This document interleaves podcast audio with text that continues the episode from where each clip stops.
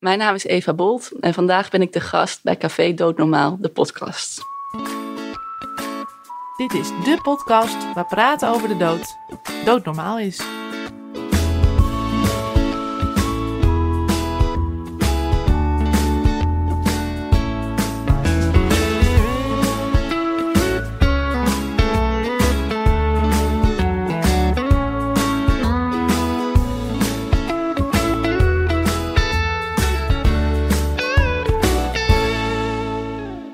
Vanuit een inmiddels weer druk centrum van Amsterdam heet ik je welkom bij weer een nieuwe aflevering van Café Doodnormaal, de podcast.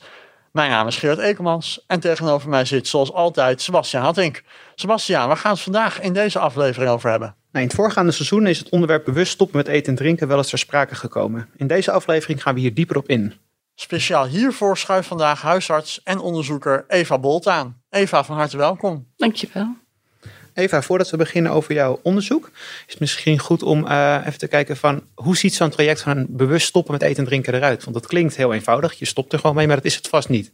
Nee, ja, ik had die vraag natuurlijk aanzien komen en eh, ik had een beetje voorgenomen om daar niet heel duidelijk antwoord op te geven, want ik denk het belangrijkste is dat je het eigenlijk niet helemaal weet van tevoren hoe dat gaat verlopen. Um, ja, er zijn echt situaties waarin iemand nou, ja, binnen drie dagen overlijdt en het eigenlijk relatief makkelijk gaat. En inderdaad het een kwestie is van gewoon stoppen. Nou, haast na een dag misschien in bed gaan liggen en langzaam wegzakken. Maar er zijn ook gewoon wel situaties waarin het ja, veel lastiger is en veel langer duurt. Twee weken is niet, niet ongewoon. Uh, waarbij wel ja, veel problemen optreden, zoals um, nou, toch wel ernstige dorst. Uh, mensen kunnen onrustig worden, verward worden. Maar ook, ja, het geeft ook weer ruimte voor mooie momenten. Dus dat wordt ook wel beschreven. Ja, je hebt toch tijd met elkaar, waarbij dus ja, patiënt, ik noem het dan nu een patiënt, maar de persoon uh, samen met naasten ook echt naar dat overlijden toe kan werken. Dus het, ja, het eigenlijk niet van tevoren helemaal te zeggen hoe het gaat verlopen. En juist door dat van tevoren te beseffen, heb je ook geen ja, onrealistische verwachtingen, denk ik. Um, en dat is wel belangrijk in dit proces. Ja. Want je noemt al, sommige mensen overlijden na twee, drie dagen. Sommige mensen duurt het twee weken of misschien zelfs langer. Ja. Waar ligt dat dan aan? Nou, voor een deel ligt het aan de manier waarop je het doet. Er zijn mensen, nou in mijn onderzoek was bijvoorbeeld ook iemand die eh, dol was op chocolaatjes en nog wel elke dag een chocolaatje at. Er zijn mensen die um, wel nog wat blijven drinken. En dan, ja, dan duurt het natuurlijk langer, dat spreekt voor zich. En als iemand um, ja, in een goede conditie is, uh, dus jonge mensen, uh, maar ook oudere mensen die gewoon echt in een goede conditie zijn, ja, dan duurt het ook langer. Dus daar hangt de, de, de tijd vooral van af. Nou, het is dus niet zo dat je lichaam al klaar moet zijn voor het sterven als je begint aan stoppen nee, met eten en drinken. Nee, het maakt het wel makkelijker, maar ik denk, nou, vooral je, je geest moet er klaar voor zijn. Um, en ja, als dus het lichaam er ook klaar voor is, nou, dan is het met een paar dagen gebeurd. Maar als het lichaam er nog niet klaar voor is, en dat is natuurlijk vaak het geval, want anders stoppen deze mensen niet heel bewust met eten en drinken. En dan wachten ze tot het overlijden vanzelf komt. Ja, dan moet het lichaam er ja, een soort van langzaam klaar voor worden. En dat duurt even. Ja. Ja, want ik verbaas me al helemaal over dat jou hoor zeggen van iemand neemt nog een chocolaatje of wat, drinkt wat. Ik dacht Ja. dat al helemaal niet meer kon. Ja, Als je eenmaal stopt met eten en drinken, Ja. dan is het voor mij Ja, dat, dacht- dat dacht ik eigenlijk ook dat het zo zwart-wit was. Maar het is natuurlijk ook geen regel. Iedereen mag het op zijn eigen manier doen. Eh, de een, ja, nou, ja, de een vindt het prettig om dus wel heel re- rigoureus van nou, ik stop direct. En ik wil dat het zo snel mogelijk afgelopen is. Terwijl de ander nog een beetje wil aanvoelen van nou, hoe voelt dat? Eh, ik wil eigenlijk langzaam dat traject in. Of ik wil nog echt die eerste week tijd hebben om afscheid te nemen van, van mensen. Nou ja, dan eh, kiezen mensen er soms bewust voor om het langzaam te doen. Ja, Want je haalt het eigenlijk al een beetje aan je onderzoek.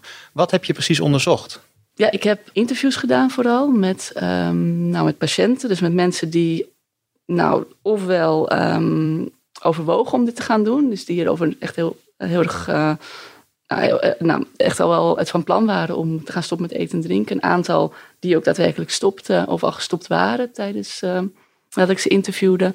En een, uh, een aantal nabestaanden of naasten die het hebben meegemaakt. Een aantal huisartsen en nog wat verzorgenden heb ik... Ja, en daar heb ik allemaal interviews mee gehouden. Ja, en nog een, voor een ander deel van het onderzoek is nog dat we uh, een symptoomdagboek hebben laten bijhouden van welke klachten ja, maak je nou eigenlijk mee. Maar dat, ja, daar hebben maar een aantal, um, patiënten of aantal mensen aan meegedaan uiteindelijk, het laatste.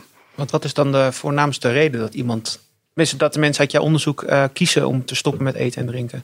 Ja, daarin heb je niet bepaald echt één soort mensen die dat, die dit kiest. Het zijn, ja, ik heb ze voor het onderzoek een beetje ingedeeld in drie groepen. Je hebt de mensen die ja, echt in het voltooid levenplaatje passen. Dus dat is natuurlijk wel een bekend, uh, bekende groep. Het zijn ook vaak NVVE-leden die uh, nou heel bewust kiezen voor regie houden. Die ook daar gewend zijn om regie over het leven te hebben en ook regie over het sterven willen.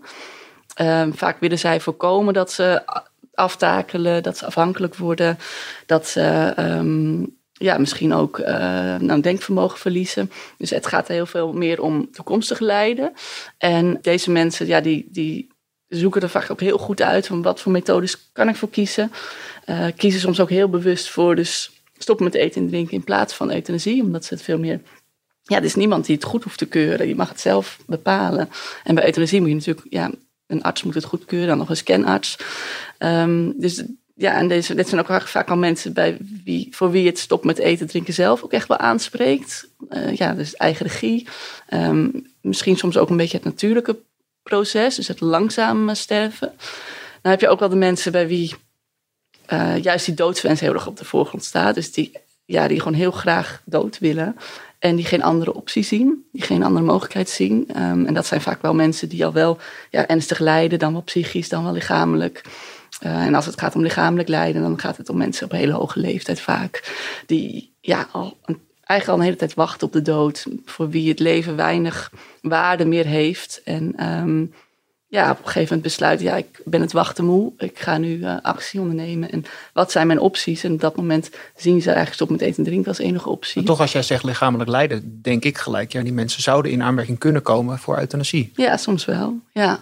Uh, ja, vaak is dat wel de voorkeur van deze mensen. Een aantal um, wil eigenlijk zo snel tot actie overgaan. Ja, dat die hele euthanasieprocedure, dus arts overtuigen. Vervolgens een scanarts die langskomt, dat, dat ze denken, ja, daar wil ik eigenlijk niet meer op wachten. Ik wil nu beginnen. Uh, dus, dus voor deze groep ja, is het meer een tijdsidee. En dan heb je nog, nog een groep, en dat vind ik misschien de meest ingewikkelde groep, en dat zijn de patiënten die psychisch lijden. Het zijn vaak jongere patiënten die ook uh, ja, vaak al weten van ja, stop met eten en drinken gaat niet makkelijk zijn. Uh, vaak wordt het ook echt afgeraden door iedereen in de omgeving. Want ja, je bent gewoon een hele goede conditie, dus dat is een lastige weg. En um, dit zijn vaak wel mensen waarbij de euthanasieverzoek is afgewezen. Of die ja, aan het wachten zijn op um, expertisecentrum. Maar ja, daar zijn de wachttijden nu zo lang dat ze uh, ja, dan ook andere methodes gaan onderzoeken. Maar dat zij, deze groep begint niet zo heel vaak. Mensen die ik heb geïnterviewd, ja, de meeste zijn niet begonnen echt aan stop met eten en drinken. Of als ze zijn begonnen, zijn ze toch ja, niet zo goed voorbereid begonnen. Dus ook vaak zonder hulp. En uh, waarbij het vaak ook niet lukt. Dus na een aantal dagen stoppen ze dan. Uh, nou, stoppen ze met stoppen. Uh, beginnen ze weer met eten en drinken. Dus ja.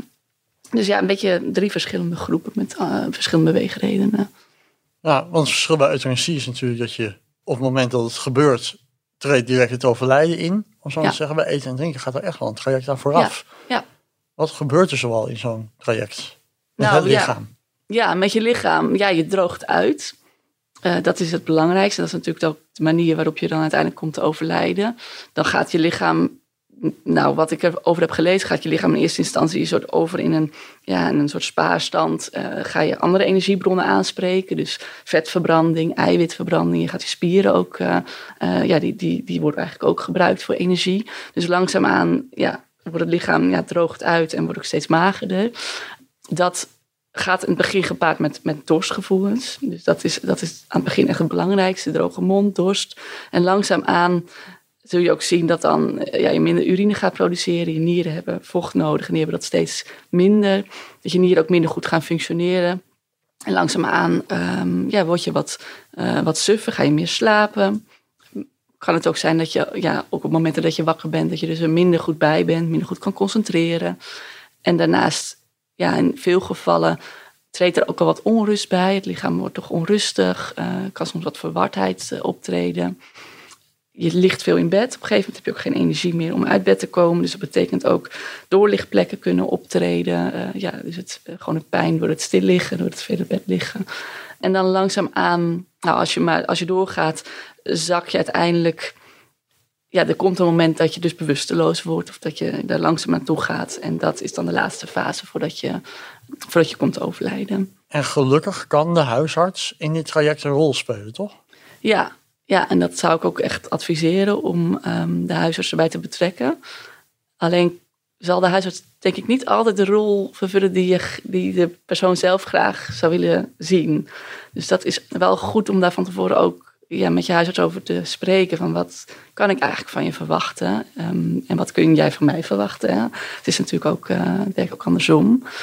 Um, dus het, het, is echt wel zaak om dus van tevoren die huisarts te betrekken. En niet tijdens het proces.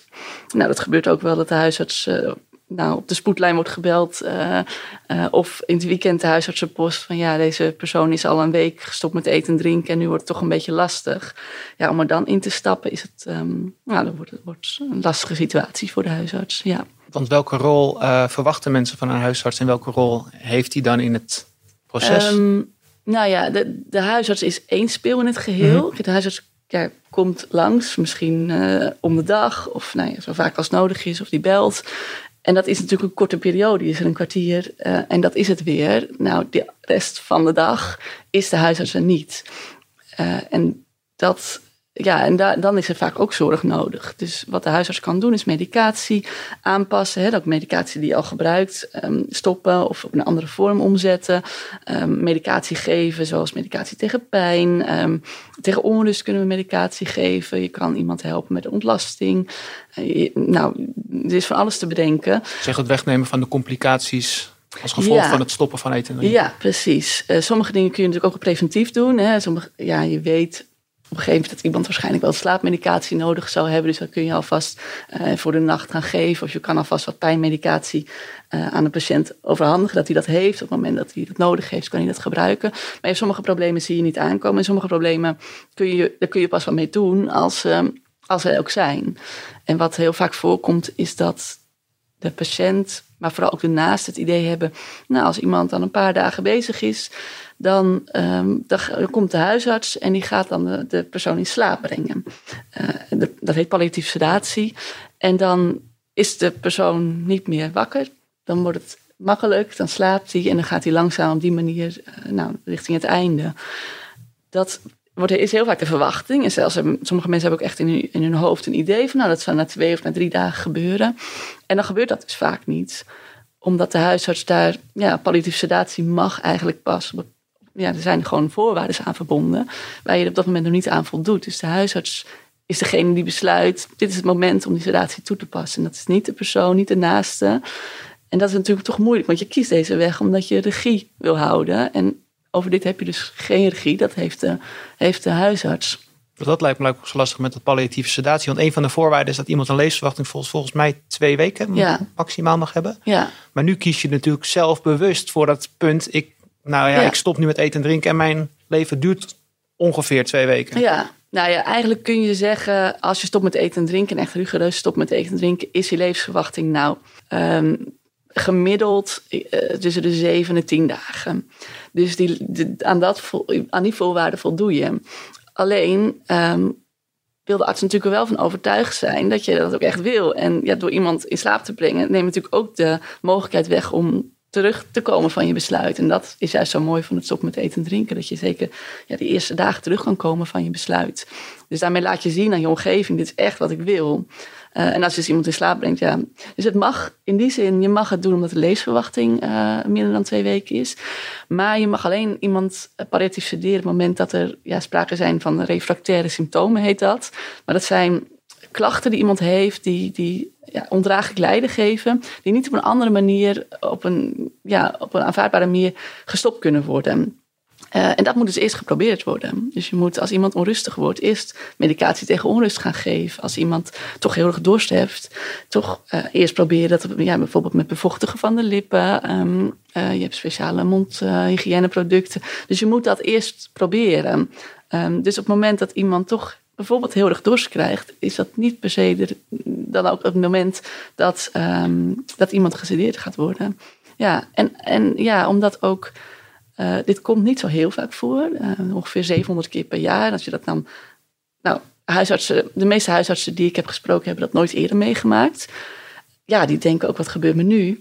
Um, en die vinden het ook lastig om dat te bepalen. Van wanneer kan ik dan wel of niet die sedatie inzetten? Ik wil niet dat iemand overlijdt aan mijn sedatie. Ik wil dat iemand overlijdt door zijn beslissing. Dus ik kan soms ook zeggen, ik wil toch echt ervan overtuigd zijn dat je deze weg in wil gaan en dat het ook gaat leiden tot je overlijden. En pas als ik daartoe dat overtuigd ben, kan ik zeggen, ja, ik vind dat je levensverwachting minder dan die twee weken is en ik kan overgaan op uh, palliatieve sedatie. Dus dat is best een ingewikkelde beslissing en um, het is heel vervelend als daarbij ook een soort van druk ontstaat. Dus als naasten een, een, en dat is heel begrijpelijk, hè? naasten zien hun, hun geliefde lijden.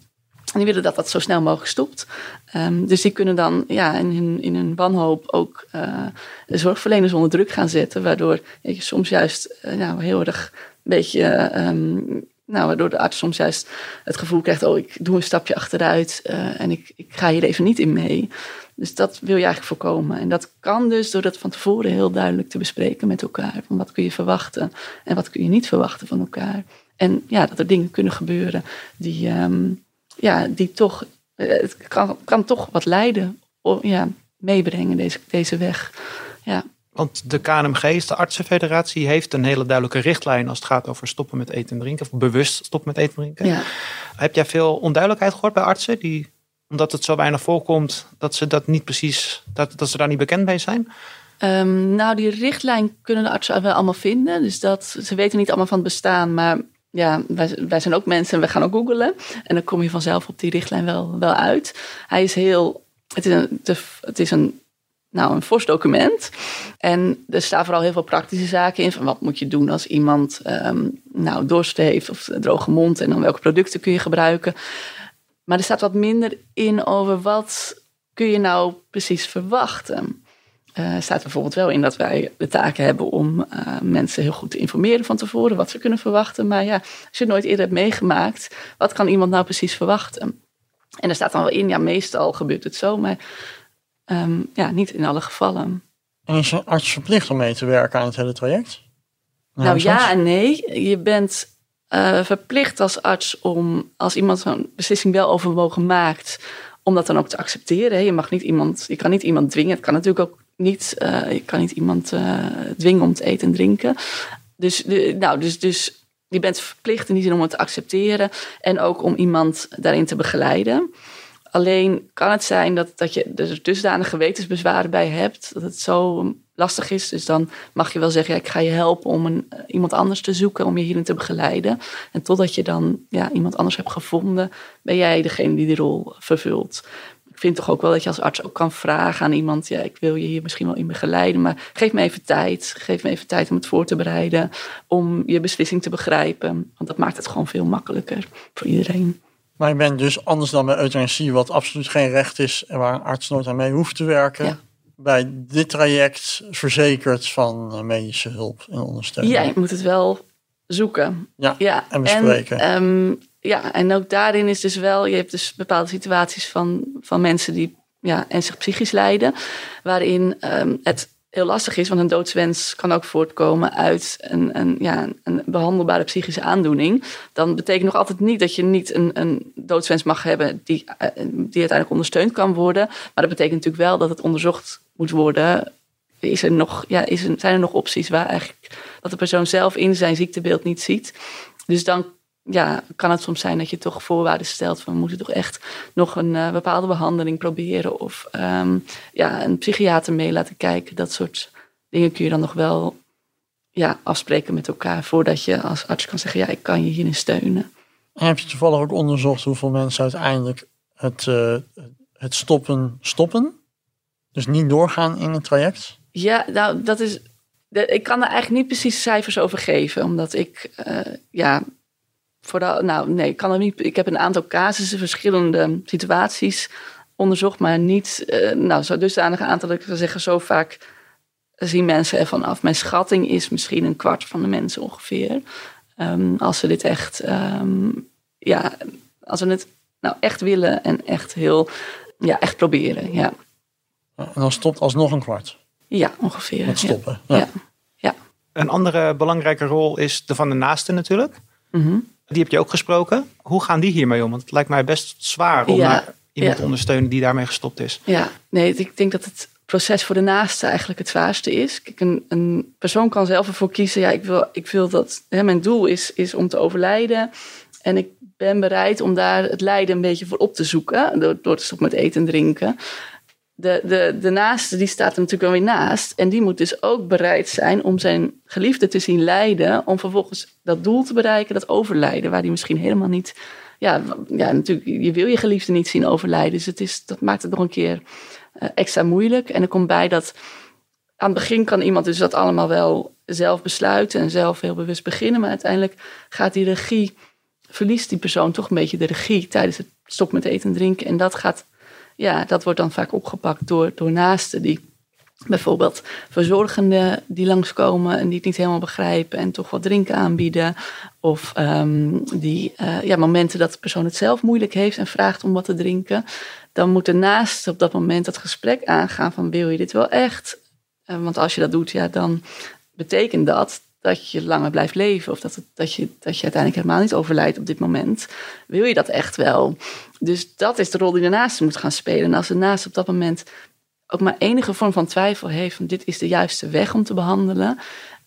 Is dat, maakt het natuurlijk nog zwaarder. Uh, en daar komt bij, ja, je ziet toch je, je geliefde... Ja, je ziet een, een lichaam aftakelen. En dat in redelijk korte tijd. Dat is natuurlijk met elk sterfbed, maar in dit geval helemaal omdat iemand redelijk gezond begint. En dat is, um, dat is pittig. En het kan ook, ja, als het twee weken duurt, kan dat ook echt wel uh, een uitputtingsslag zijn. Ja. Want is er informatie voor naasten te vinden? Hoe, hoe dit traject eruit ziet, wat je wel kan doen, wat je niet kan doen? Uh. Ja, er zijn wel wat, nou, er zijn wat hospices bijvoorbeeld die, uh, die een beetje een, nou, brochures hebben gemaakt. Die zijn nou, heel beperkt. Als naaste kun je de, de handreiking lezen, die van de KNMG en de VVNN. Of VNVN, sorry. Die, um, maar dat is, ja, dat is echt geschreven voor zorgverleners. Dus als naast is dat moeilijk te lezen. Dus ja, dat, dat is ook wel de reden waarom ik nu bezig ben om, het, uh, om een brochure te maken. Om dus ja, personen zelf en hun naasten hier beter op te kunnen voorbereiden. Ik hoor wel een paar paradoxen in het verhaal waar ik wel benieuwd naar ben of jij ze herkent als ik ze zo poneer. Namelijk enerzijds wil iemand zelf regie houden, maar die verlies je dus uiteindelijk in, later in het traject. En je wil lijden voorkomen door lijden opzoeken. Je zei het zelf ja. letterlijk ook al. Dat is dus ook wat nabestaanden heel vaak beschrijven, dat dubbele gevoel. Je wil niet dat iemand lijdt, um, maar je wil, je wil ook niet dat, dat iemand weer gaat eten en drinken, want je wil dat dat iemand ook overlijdt. Maar eigenlijk wil je helemaal niet dat iemand doodgaat. Dus het is heel erg dat dubbele. Dus dat, en die spagaat, dat, ja, dat hoort ook wel een beetje bij deze methode. Um, ja, dus ja, wees je er bewust van. Het, het, is heel veel lijden weg te nemen, maar je zoekt wel het lijden op. En je zal toch ja, door enige vorm van lijden moeten gaan om het overlijden te, ja, uiteindelijk te bereiken. Um, maar goed, dat, dat lijden dat kan, ja, dat kan heel beperkt zijn, maar het kan ook wat uh, heftiger zijn. Ja. En wat is dan jouw persoonlijke opvatting over deze methode? Zou je zeggen, probeer altijd eerst andere trajecten te onderzoeken, zoals een euthanasietraject of wilde zelfdoding? Of heb jij daar zelf als onderzoeker geen mening over? Ja, nou, ik, ik, wat mij wel wat mij aanspreekt ergens van deze methode is wel dat je het in eigen hand houdt. als ik ik kan alleen maar spreken namens de mensen die we meegaan aan het onderzoek. En die zeggen wel echt, ja, het is aan mij, het is mijn beslissing om, om de dood te kiezen. Dan ga ik dat niet aan mijn, mijn dokter vragen. Dan moet ik ook het lef hebben om, het, um, om zelf dan ook dat proces in te gaan en het zelf te doen. En dat vind ik ergens ook wel mooi dat mensen dat, dat ja, ja, het zelf kunnen doen. Dus in die zin heeft het zeker wel een plek. Alleen voor naasten um, is het in veel gevallen ja, veel zwaarder dan euthanasie. En je werkt dus aan een brochure voor naasten? Ja, en de personen zelf. Oh, ja. Okay. Want ik denk dat het toch uiteindelijk begint bij deze personen zelf. Wat vaak gebeurt is dat zij dat ze dit, de beslissing helemaal zelf maken. Ze, ze dus vaak weten anderen wel, hebben ze een uh, euthanasieverklaring, hebben ze een aantal formulieren wel en hebben ze het wel eens besproken met hun naasten, maar nooit heel specifiek. En, op en, en dan langzaam aankomen ze tot de beslissing, hè, dat stoppen met eten en drinken, dat is de beslissing die ik wil nemen, de route die ik wil nemen. Vervolgens is er een moment waarop ze besluiten, nou, dit is, nu ga ik het doen. En dan gaan ze hun naasten informeren. Nou, dat, dat komt soms als donderslag bij helder hemel. Dat is soms, ja, heel, dat naast te denken, wat, wat, wat gebeurt me nu? Die gaan proberen iemand te overtuigen om dat niet te doen. Um, soms nou, in veel gevallen begrijpen ze eigenlijk niet helemaal waarom hun geliefde dit wil gaan doen. Ja, zeker de eerste groep die nog redelijk gezond is. Je, je hebt toch best een mooi leven. Het zijn ook vaak mensen die nog best wel uh, uh, ja, een, een, rijk leven hebben in die zin. Maar waarom wil je dit? Ik begrijp, die begrijpen het eigenlijk niet. En als je dan ook nog eens als persoon zegt, ja, en ik ga volgende week beginnen dan heeft zo'n naast natuurlijk helemaal geen tijd om zich voor te bereiden. Zowel mentaal niet, om, nou, om dus die beslissing te begrijpen en om te begrijpen wat ook hun rol hierin gaat worden. Maar ook niet, uh, ja, hoe bereid je dit eigenlijk voor? Soms heel praktisch moet je thuiszorg gaan regelen of een hospice gaan uh, benaderen. Ja, dat kost tijd. Dus het begint eigenlijk, die blessures ook beginnen bij de persoon zelf. Van het is wel, als je deze weg ingaat, is het wel ook belangrijk om, om de mensen in mee te nemen en dat al uh, van tevoren te doen. Dat is ook de belangrijkste oproep volgens mij die erin zit. Ja. Bespreken tijdig met je arts dat je hiermee wil gaan starten en met je naaste dat je dit wil. Uh... Ja, ja, precies. Ja. En, en geef hen ook de tijd. Hè? Jij bent eigenlijk een soort weg doorgegaan totdat je tot deze beslissing bent gekomen. Misschien heb je daarbij naaste of je arts niet meegenomen. Maar zij moeten ook nog een, dat, zo'n weg door voordat zij met je mee kunnen lopen. En dat, um, ja, daar hebben ze wat tijd voor nodig en wat hulp. Want alleen jij kan zeggen waarom je voor stoppen met eten en drinken kiest. En voor, waarom je voor de dood kiest. En dan uh, viel me aan het begin van je verhaal op. Uh, jij noemt ook dat uh, ook jonge mensen dit, deze beslissing wel eens nemen. Toch wordt het afgeraden bij jonge mensen. Ja. Kan je eens uitleggen waarom het wordt afgeraden? Ja, we verwachten dat het bij jongeren um, veel zwaarder is om je lichaam uit te drogen. Dus om het, dorstgevoel, we weten ook wel van, er zijn wel eens hele kleine onderzoekjes gedaan dat, dat jongeren, als ze stoppen met drinken, veel meer dorstgevoel ervaren dan, dan ouderen. Dat je toch blijkbaar die mechanismes die dus een dorstgevoel geven, veel sterker zijn. Dus het is zwaarder, al, al snel uh, wordt het zwaarder, het duurt langer. Uh, waarschijnlijk is ook het, de kans op een delier, dus echt een, een ernstige um, verwardheid met onrust is dat uh, is ook groter. Dus het, het is gewoon een veel zwaarder traject. Dus misschien wel goed jongeren. om dit even te nuanceren. Het gaat met name om jongeren met een gezond lichaam. Daar doelde ik inderdaad op. Oh ja, ja dat klopt. Ja. Ja, dat, uh, dus ik, en dat, dat gaat dan met name om jongeren toch met psychiatrische ziektes. En bij deze groep speelt dan ook nog eens dat ze vaak, misschien wel omdat het wordt afgeraden, of misschien uh, vanwege het ziektebeeld, of vanwege een, nou, dat ze toch heel acuut die beslissing maken, maar dat ze het vaak helemaal alleen doen. En dat, ja, dat maakt het natuurlijk helemaal erg moeilijk. En die mensen hierin die wel hulp zoeken, vinden soms niet de hulp die ze, die ze nodig hebben. Bijvoorbeeld de verzorging of een arts die erachter staat of een hospice wat ze wil ondersteunen. Dus het is zowel lastiger ja, fysiek als dat de omgeving eigenlijk het, het ook wat lastiger maakt voor deze groep. Dus ja, of het nou voor deze groep echt absoluut af te raden valt, het is zeker moeilijker. En het is zeker des te belangrijker om echt een team achter je te hebben staan van naast en zorgverleners.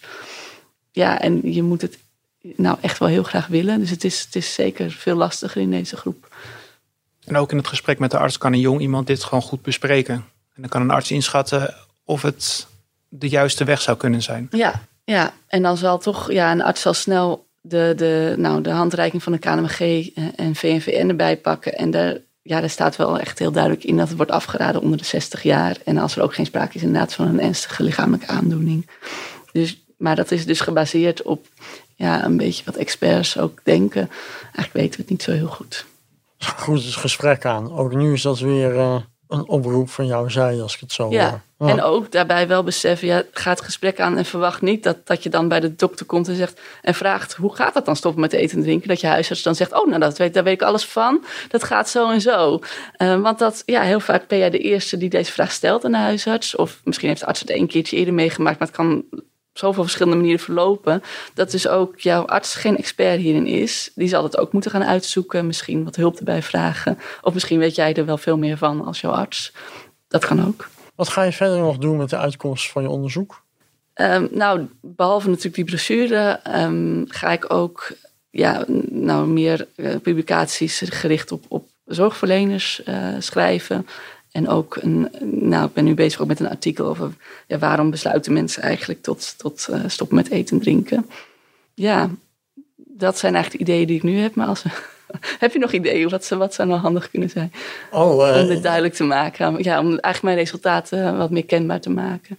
misschien een goede oproep naar onze luisteraars. Als zij ideeën hebben, dat ze dan mailen naar jongeren.nvve.nl. Dat is een goede, ja. ja En en dan, nou, deze eh, podcast is natuurlijk ook al iets eh, wat, eh, wat ik doe om het Ja. kenbaar te maken. Het is vooral belangrijk dat die brochure er komt, denk ik, die vooral voor de persoon zelf en daarnaast gewoon duidelijkheid geeft over eh, wat komt er allemaal bij kijken. Ja, Kijkend naar eh, de mogelijkheden die er zijn in Nederland en de huidige euthanasiepraktijk, noem ik het toch maar even. Zijn daar dingen die je daarin aangepast zou willen zien?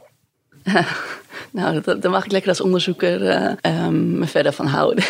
ik, dat vind ik. ik ben heel blij dat er een euthanasiewetgeving is. Dat, eh, dat biedt toch ook duidelijkheid, dus dat, daar ben ik wel blij om. En ik denk, ja, wat voor wetgeving je ook bedenkt hierom, er zullen altijd mensen buiten vallen. Dus ja, het is nooit helemaal ideaal. Dus wat dat betreft eh, ja, ben ik gewoon tevreden dat er iets, iets bestaat. Ja. Dankjewel voor je komst naar de studio ja, graag gedaan. en eh, wellicht eh, tot de volgende keer. Nou, nou leuk dat, eh, dat jullie aan het onderwerp aandacht besteden. Ja. Dit was het weer voor deze aflevering van Café Doodnormaal, de podcast. Volgende week zaterdag staat er weer een nieuwe aflevering voor je klaar in jouw favoriete podcast-app. Voor nu bedankt voor het luisteren en wil je nog geen aflevering missen, vergeet dan niet te abonneren. Dan krijg je automatische melding als er een nieuwe aflevering voor je klaar staat. Vond je het nou interessant om deze podcast te luisteren? Laat dan vooral een beoordeling achter. We krijgen veel de vraag waar de beoordeling achtergelaten kan worden. Dat kun je het beste doen via Apple Podcast. Maar mag natuurlijk ook via de e-mail. Mocht je nou andere vragen hebben of opmerkingen naar aanleiding van deze podcast, kun je altijd mailen naar jongeren.nvve.nl. En hier mogen dus ook uiteraard de beoordelingen naar gemaild worden. Als laatste willen we nog de NVVE bedanken voor het mede mogelijk maken van deze podcast. En zeggen we graag tot volgende aflevering.